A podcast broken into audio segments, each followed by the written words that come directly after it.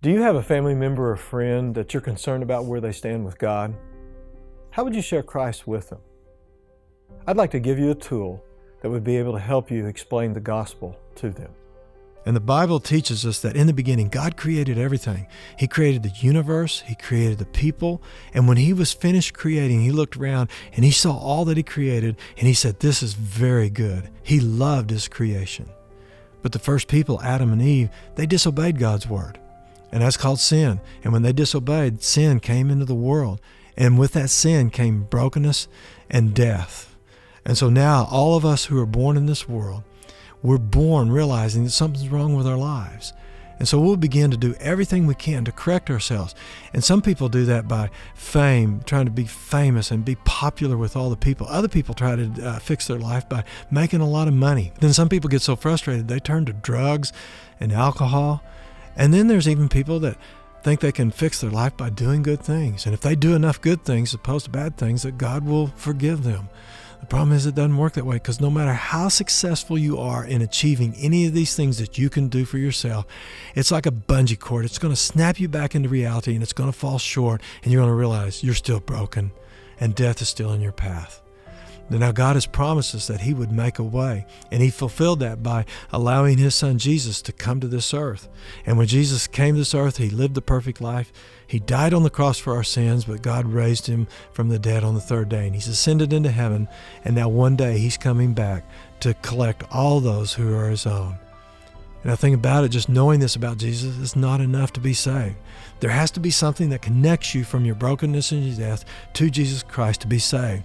And that connection is where you turn and you trust. You turn from anything and everything that you've attempted to do to fix your life, and you trust in Jesus Christ, who He is, the Son of God, and what He did. He died on the cross for your sins, and you trust that and that alone for your salvation. And when you do that, then that allows you the opportunity to begin to restore yourself to the original plan that God had for you. And you do that after Jesus becomes your Lord by obeying His words and following Him. And Jesus said it real simply in Matthew chapter 4, verse 19, "Follow me, and I will make you fishers of men."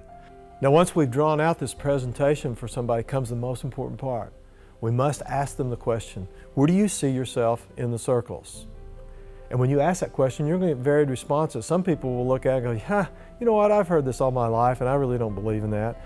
And if you get that kind of response, be polite and just thank them for listening to you and giving you the opportunity to be able to share your faith and beliefs with them, and then just go on. Keep praying for them though.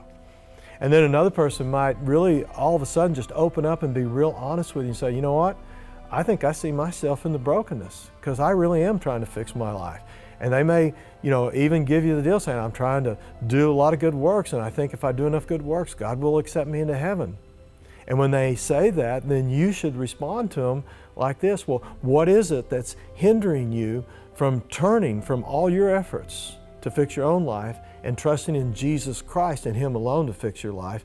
And at that point, the person may be ready to make that prayer commitment and follow Jesus Christ. But the others may still have a lot of questions that they want to ask. And so you thank them for, hey, I'm glad you let me share this. Is there a time we can meet within a few days, maybe within a week, and come back and look further into this and try to keep the door open there? And then there'll be others that'll say, you know what, I've grown up in church.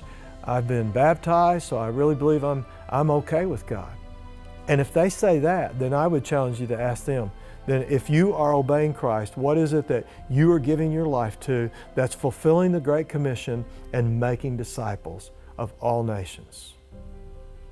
In all my ministry life, I've learned many different ways of being able to share the gospel of Jesus Christ. And I believe that the three circles is one of the most understandable and one of the easiest ways to be able to share Christ. Matter of fact, it's one of the most reproducible, because once you share it with somebody, they can almost immediately go out and draw that three-circle presentation out for somebody they know.